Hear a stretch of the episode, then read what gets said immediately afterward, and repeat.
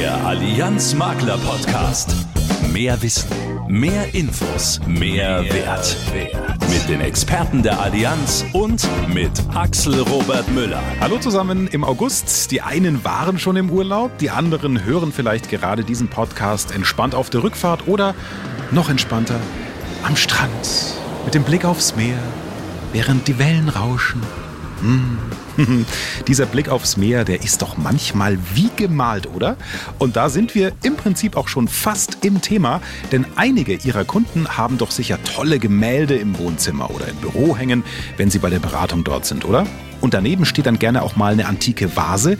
Die Frage ist nur, sind diese Kunstgegenstände wirklich wertvoll oder eventuell nur von Tante Erna, die sie auf dem Flohmarkt vielleicht gefunden hat und weiter verschenkt? Wie Ihnen die Allianz hilft, den Unterschied zu erkennen und wie Sie daraufhin eine Kunstversicherung anbieten können, die übrigens ein toller Einstieg ins Cross-Selling für andere Produkte ist. Das erfahren Sie heute. Außerdem schauen wir uns alternative Anlagen an. Sie wissen ja vielleicht, viele von diesen sind in der Private Finance Police für Privatkunden gebündelt. Aber jetzt haben wir die Private Finance Police auch für Ihre Geschäftskunden. Ein tolles Konzept ist das, deshalb heißt es auch Private Finance Konzept. Mehr dazu gleich im Top-Thema und zwischendurch haben wir noch eine coole Info für alle im Sachgeschäft, die in Sachen Kfz-Versicherung unterwegs sind. Also, los geht's. Der Allianz Makler Podcast. Als ich mich auf meinen heutigen Gast und das Thema vorbereitet habe, da habe ich gedacht, ah, Hallo, da muss ich fast nichts machen. Ich kenne mich aus, weiß Bescheid, denn die PFP, die Private Finance Police, die kenne ich. Viele von Ihnen auch, die Sie damit ja auch bei Ihren Kunden unterwegs sind. Zu den Ergebnissen der PFP machen wir ja vierteljährlich einen Podcast. Den finden Sie auch bei Spotify und Apple, wenn Sie Private Finance Police eingeben.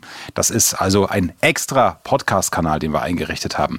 Aber als dann das heutige Thema um die Ecke kam, da bin ich doch ein bisschen stutzig geworden, ich bin ehrlich, denn unser Thema heute heißt nicht Private Finance Police, sondern Private Finance Konzept. Hm, was ist denn das wiederum? Dazu habe ich mir Martin Katheder, Geschäftsführer bei Allianz Pension Consult, eingeladen. Hallo, Herr Katheder. Hallo, Herr Müller. Hallo, liebe Zuhörerinnen und Zuhörer. Was hat denn die Private Finance Police mit dem Private Finance Konzept zu tun eigentlich? Hm, sehr viel. Klingt wie Private Finance Police, ist auch ein bisschen wie Private Finance Police, eben nur das Private Finance Konzept, nämlich steckt das gleiche drin. Aber es auf den Punkt zu bringen, das Private Finance Konzept ist die PFP für institutionelle Anleger oder für juristische Personen. Also Kundengruppen und Zielgruppen sind in erster Linie Pensionsfonds, Unternehmen mit ihren Treuhandgesellschaften, Stiftungen, aber auch kirchliche Investoren. Und diesen Zielgruppen die durchaus spezifische Anforderungen haben, wollen wir wie unseren Privatanlegern auch jetzt den globalen Zugang zu alternativen Anlagen noch einfacher ermöglichen und sie damit an unserem breit diversifizierten Portfolio teilhaben lassen. Die Anlagen, die wir da drin haben, die sind auch nicht an der Börse handelbar und bieten ein attraktives Rendite-Risikoprofil. Mhm. Zudem ermöglichen wir damit planbare Laufzeiten und Skalenvorteile durch die Kondition eines Großinvestors, wie wir es bei der Allianz nun mal sind. Okay, also das Prinzip, der Unterschied ist verstanden. Wir gucken auch gleich noch genauer rein. Ähm, jetzt nehmen Sie also auch juristische Personen in den Fokus, aber warum braucht es da ein neues Konzept? Ich bin jetzt mal ganz naiv. Warum nehmen unsere Vermittlerinnen und Vermittler nicht einfach die, ich sag mal, normale Private Finance Police, den Papierkram, sitzen halt dann bei einem Geschäftsführer irgendeiner Firma oder bei einer Stiftung und knallen den Stempel drauf und der unterschreibt einfach? Ja, so ähnlich lief das sogar bisher. Ähm, und in der Tat haben auch bislang bislang schon institutionelle Anleger, zum Beispiel Stiftungen oder einzelne Unternehmen in die Private Finance Police investiert.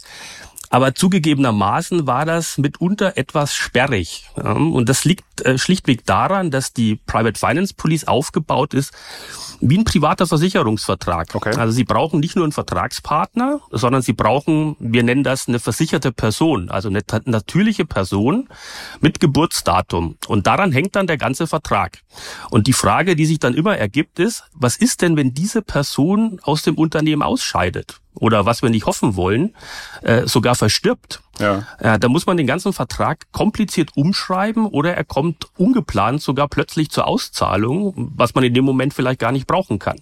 Und das hat durchaus bislang den ein oder anderen institutionellen Investor davon abgehalten, äh, über diesen Weg in alternative Anlagen zu investieren. Und jetzt haben wir das Problem eigentlich ganz einfach gelöst. Wir brauchen nämlich keine versicherte Person mehr. Ah, okay, also um es äh, final noch zu kapieren, ich muss mir das immer so vorsagen, um zu checken, ob ich es kapiert habe, Herr Katheder. Wenn der Geschäftsführer, der rechts unten unterschrieben hat in meinem Beispiel, neben dem schicken Firmenstempel, also wenn der nicht mehr da ist, dann war das bisher doof, aber jetzt ist es nicht mehr doof, richtig? Ich bin begeistert, Herr Müller. Sie haben es komplett verstanden. Ja. Aber im Ernst, genau so ist es. Jetzt schließen wir mit dem Private Finance Konzept einfach einen Vertrag zwischen Allianz Leben und dem Investor. Und äh, der Investor erwirbt dann einfach eine Forderung äh, gegenüber uns. Also keine Versicherungspolice, kein Wertpapier. Die Verzinsung wiederum ergibt sich dann ganz einfach aus dem Referenzportfolio, das auch der Private Finance Police zugrunde liegt. Und die Bewertung, äh, die das Unternehmen oder der Institutionelle dann in seiner Bilanz vornehmen muss, erfolgt mit dem Aktivwert zum Bilanzstichtag. Also eigentlich super einfach einfach. Ja. Aber im Prinzip unterscheiden sich Private Finance Police und das Private Finance Konzept nur durch die Investitionssumme und die Zielgruppe, die durchaus spezifische Anforderungen hat. Mhm. Und nun wollen wir auch die juristischen Personen mit ins Boot holen und ihnen die gleichen Vorteile bieten, von denen die privaten Anleger schon seit längerem profitieren.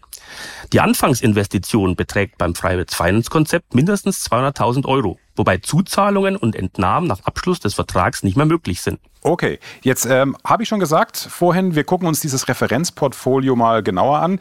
Da es sich ja um das gleiche Referenzportfolio wie das der Private Finance Police handelt, könnten doch institutionelle Anleger jetzt zumindest mal einen Blick auch in die Vergangenheit werfen, oder? Ja, auch wenn das natürlich keine Aussage für die Zukunft ist.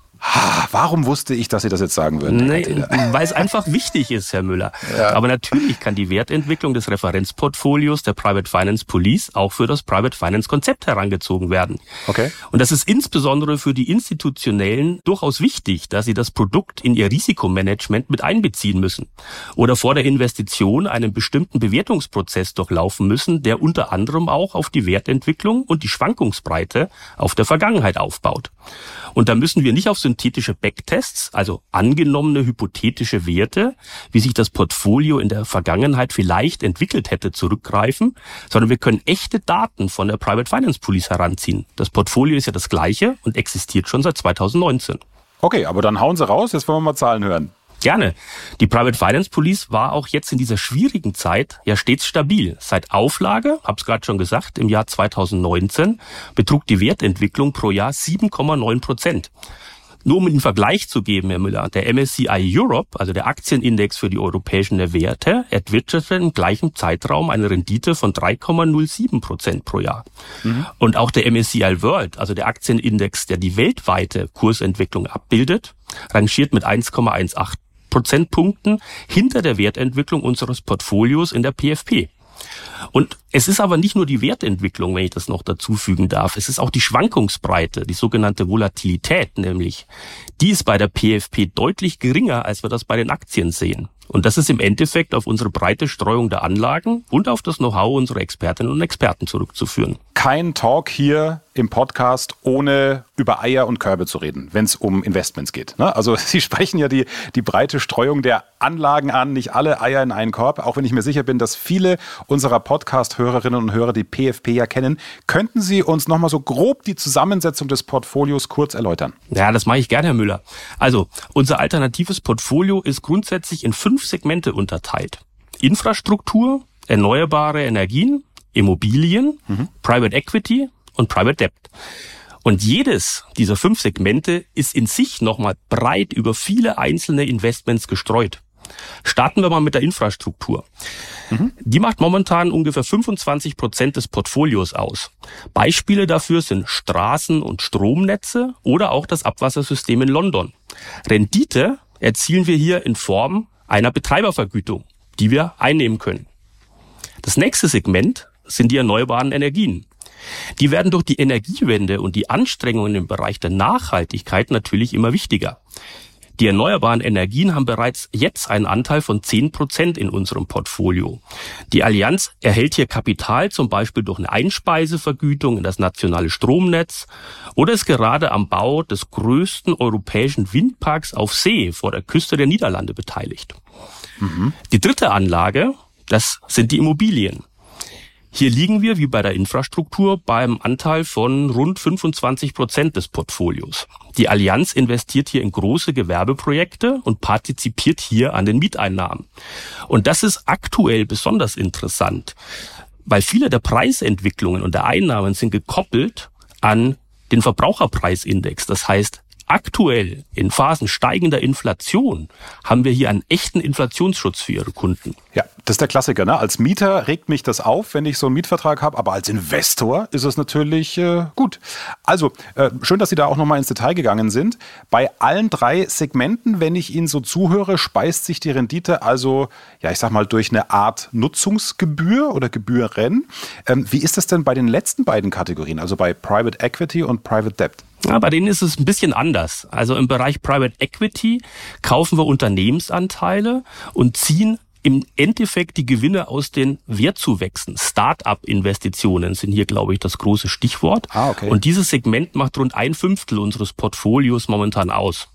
Und die letzte Kategorie, das ist Private Debt. Hier sind wir ebenfalls ungefähr bei 20 Prozent und bei Private Debt vergeben wir letztendlich Kredite, haben also keine Eigenkapitalinvestition, sondern vergeben Kredite an Unternehmen und hier erwirtschaften wir letztendlich den Gewinn aus den Kreditzinsen, die in dem Segment durchaus höher sind, als wir das zum Beispiel bei Staatsanleihen kennen. Und in Summe haben wir hier, wie bereits angesprochen, äußerst unterschiedliche Ertragsquellen, die dem Kunden bestmögliche Renditechancen bieten. Mhm. Und wir sprechen hier über mehr als 1000 Einzelinvestments und sind extrem breit aufgestellt, sodass wir ein großes Diversifikationspotenzial hier haben. Und das gibt doch so einem Geschäftsführer oder einem Vorsitzenden der Stiftung ein super Gefühl, ja, weil er da spürt er ja, dass man hier vom Aktienmarkt quasi abgekoppelt ist. Ne? Da hat man dieses Gefühl der Breite. Absolut. Ja. Und deswegen sollten institutionelle genauso wie private Anleger aus Diversifikationsgründen in alternative Anlagen investieren. Und zwar zur gezielten Mischung ihres Portfolios. Und in den letzten Jahren ist das immer wichtiger geworden. Also wir haben gesehen, dass ein klassisches Portfolio, das normalerweise besteht aus einem guten Anteil Aktien, aber auch festverzinslichen Wertpapieren, zum Beispiel Staatsanleihen, nicht mehr wie in der Vergangenheit bei volatilen, also schwankenden Märkten so gut gegen Verluste schützt, wie man das vielleicht in der Vergangenheit gewohnt war. Durch den extremen Zinsanstieg, den wir in den letzten 18 bis 24 Monaten gesehen haben, haben nämlich insbesondere vermeintlich sichere Anlagen, wie zum Beispiel Staatsanleihen, deutlich an Wert verloren. Je nach Laufzeit bis zu 20 Prozent oder sogar mehr. Und gleichzeitig sind aber auch die Aktienkurse zum Beispiel im letzten Jahr zurückgekommen. Also das, was wir früher beobachtet haben, so eine sogenannte negative Korrelation zwischen den Anlageklassen Aktien und festverzinsliche Wertpapiere, die funktioniert nicht mehr so. Und deswegen ist es so wichtig, das Portfolio vor dem Hintergrund auch nochmal auf neue Beine zu stellen und alternative Anlagen beizumischen. Mhm. Und da dann eben das Private Finance Konzept ins Spiel, weil diese alternativen Anlagen, von denen Sie sprechen, genau da drin stecken, richtig? Genau so ist es, Herr Müller. Alternative Anlagen helfen, das gesamte Portfolio zu stabilisieren und dazu noch eine ordentliche Rendite zu erzielen. Daher haben wir seitens der Allianz in den letzten Jahren diese Anlagen deutlich ausgebaut, auf mittlerweile über 90 Milliarden Euro. Und mit dem Private Finance Konzept bieten wir nun institutionellen Anlegern an, in einem echten Co-Investment mit uns von diesen Anlagen zu profitieren und unmittelbar die Wertentwicklung mitzunehmen. Auch das bekommen Sie so am Markt aktuell übrigens nicht so einfach. Normalerweise, wenn Sie in alternative Anlagen investieren, wird das Geld erstmal eingesammelt und dann sukzessive in Projekte investiert, die speziell für diese Anleger und für diesen Fall erworben werden. Im Ergebnis fallen dann oft in den ersten Jahren erstmal Kosten an, beziehungsweise die Renditen bei solchen Anlagen sind erstmal gering. Die Erträge kommen erst viel später. Und gleichzeitig setzen sie oft auf wenige Projekte, die speziell für diese Fonds, für diese alternativen Anlagen gekauft werden und nicht wie bei uns auf ein breites, von Allianzexperten akribisch geprüftes und zusammengestelltes, breit diversifiziertes Portfolio. Hier haben wir also echte Alleinstellungsmerkmale, Herr Müller. Und ich weiß jetzt, jeder, der zuhört, der, der hat, glaube ich, Lust, es noch mehr zu spüren.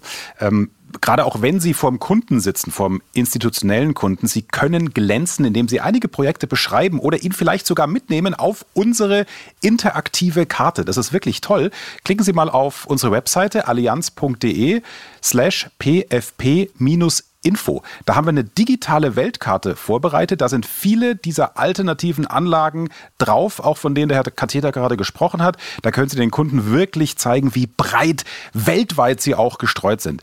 Ähm, tolles Konzept, was Sie da haben. Danke Ihnen für die ganzen Infos. Mich auch zu danken. Herzlichen Dank, Herr Müller, und Ihnen allen viel Erfolg bei der Beratung des Private Finance Konzeptes. Also nutzen Sie die Chance und präsentieren Sie Ihren Kundinnen und Kunden das Private Finance Konzept. Spannende Möglichkeiten bietet dieses Konzept für Ihre institutionellen Kunden. Weitere Infos finden Sie wie immer im Allianz Makler Portal und die Wertentwicklung des Referenzportfolios, die erläutern wir Ihnen, wie schon angesprochen, jedes Quartal im Private Finance Police Podcast. Infos kompakt im Allianz Makler Podcast.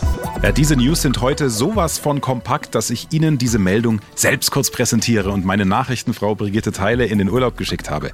Also, das ist jetzt spannend für Sie alle im Kfz-Geschäft. Gehen Sie ganz ohne Preisangst in die Abwerbung.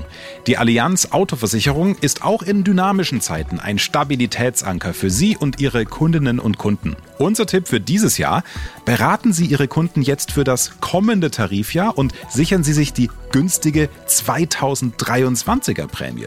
Und mit der Allianz Update Garantie profitieren Ihre Privatkundinnen und Kunden automatisch von den tollen Leistungsverbesserungen des neuen Tarifjahrs.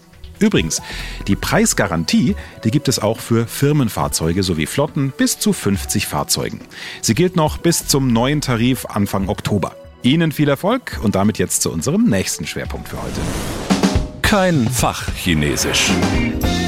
Wir reden Klartext im Allianz Makler Podcast. Wenn Sie beim Kunden sitzen, egal ob bei einem Geschäftskunden im Büro oder auch beim Privatkunden zu Hause, haben Sie da nicht auch manchmal das Gefühl, dass Sie ihn oder sie nicht ausreichend versichert haben? Also gerade, ja, wenn Sie aus dem Augenwinkel ein antikes Bild an der Wand hängen sehen oder auf der Kommode eine Vase, die sehr, sehr alt aussieht und wertvoll wirkt. Also aus Gesprächen mit Maklern glaube ich zu wissen, wie es ihnen da geht. Sie spüren, ach, ich würde den Kunden gern darauf ansprechen, aber ich will mich ja nicht lächerlich machen. Ne? Am Ende ist das vielleicht nur eine Vase von Tante Erna oder vom Flohmarkt. Und wer weiß, ob das Bild wirklich wertvoll ist und versichert werden muss.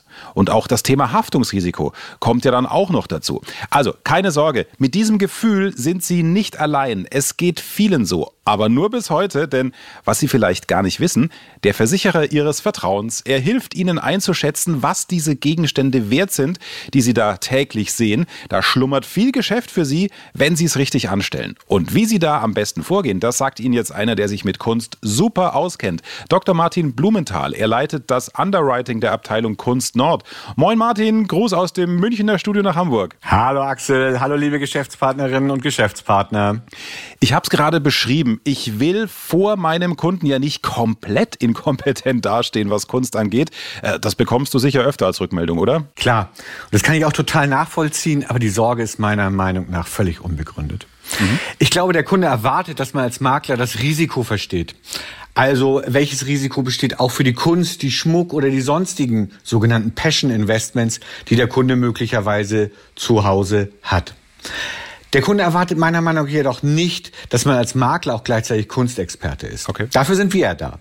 Ja. Außerdem ist die Bandbreite, was Menschen heutzutage sammeln, einfach viel zu groß. Denk mal bitte an das Sammeln von Kunst oder Antiquitäten, aber auch Rolex-Uhren, Mont Blanc-Füller. Die viel zitierten Ü-Eier gibt es tatsächlich immer weniger, aber Teppiche, also eine Riesenwelt an verschiedenen Sammlungsgegenständen. Aha. Und uns ist die Beziehung zum Menschen wichtig, gerade in einer digitalen Welt. Wir gehen noch zum Kunden nach Hause, persönlich vor Ort und führen mit ihm das Gespräch. Wie das zustande kommt, dass ihr dann da vielleicht zu zweit auftaucht, das besprechen wir jetzt. Aber ganz konkret, wie unterstützt ihr denn konkret vor Ort? ja, wir haben einen ganzen äh, bunten Blumenstrauß an Serviceoptionen. Das geht von ähm, der Beratung zum Aufbau einer Sammlung, zum Kaufen oder Veräußern von diesen Kunstgegenständen. Über konservatorische Fragen oder auch vermitteln wir im Schadensfall den geeigneten Restaurator, der dann eben hilft, das beschädigte Kunstwerk, die zerbrochene Vase, ob von Tante Erna oder nicht, wieder zu reparieren und zu flicken. Okay. Was wir machen, unterm Strich, ist im Grunde genommen dem Makler vor Ort die Chance zu geben, sich als Teil unseres Netzwerkes zu präsentieren und so eine möglichst hohe Kompetenz in Versicherungsfragen zu vermitteln. Oh, das ist super. Also äh, damit ich es auch richtig kapiere, ich habe es ja gerade schon so ein bisschen angedeutet, die Unterstützung von euch ist jetzt nicht virtuell, sondern in echt, also in Fleisch und Blut. Also ihr begleitet Maklerin und Makler mit zum Termin? Absolut. Okay. Wir haben als Allianz in Deutschland ungefähr 20 Kunstexpertinnen und Experten, die ausschließlich und exklusiv für die Allianz arbeiten.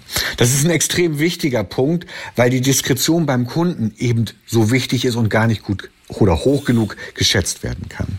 Mhm. Wichtig dabei ist, dass diese Kunsthistoriker und Kunsthistoriker eben keinen Nebenjob machen, eben abends nicht für einen anderen Versicherer, für einen Händler arbeiten oder die Sachen in ein Auktionshaus vermitteln. Mhm. Aber, um auf deine Frage ganz konkret zurückzukommen, wir können natürlich auch digital. Während der Pandemie haben wir Techniken entwickelt, die es uns erlauben, den Kunden via Smartphone oder sonstigen Beweis auch digital zu besuchen und dort zu besichtigen. Ist aber meiner Meinung nach, wenn ich das ganz kurz nachschieben darf, Axel, immer nur die zweitbeste Variante, weil die persönliche Bindung vor Ort deutlich angenehmer und effektiver ist. Ja, also ich glaube, das geht uns ja allen so nach diesem komischen Jahr oder den Jahren mit dem C. Ich will Corona gar nicht mehr in den Mund nehmen. Ups, schon passiert.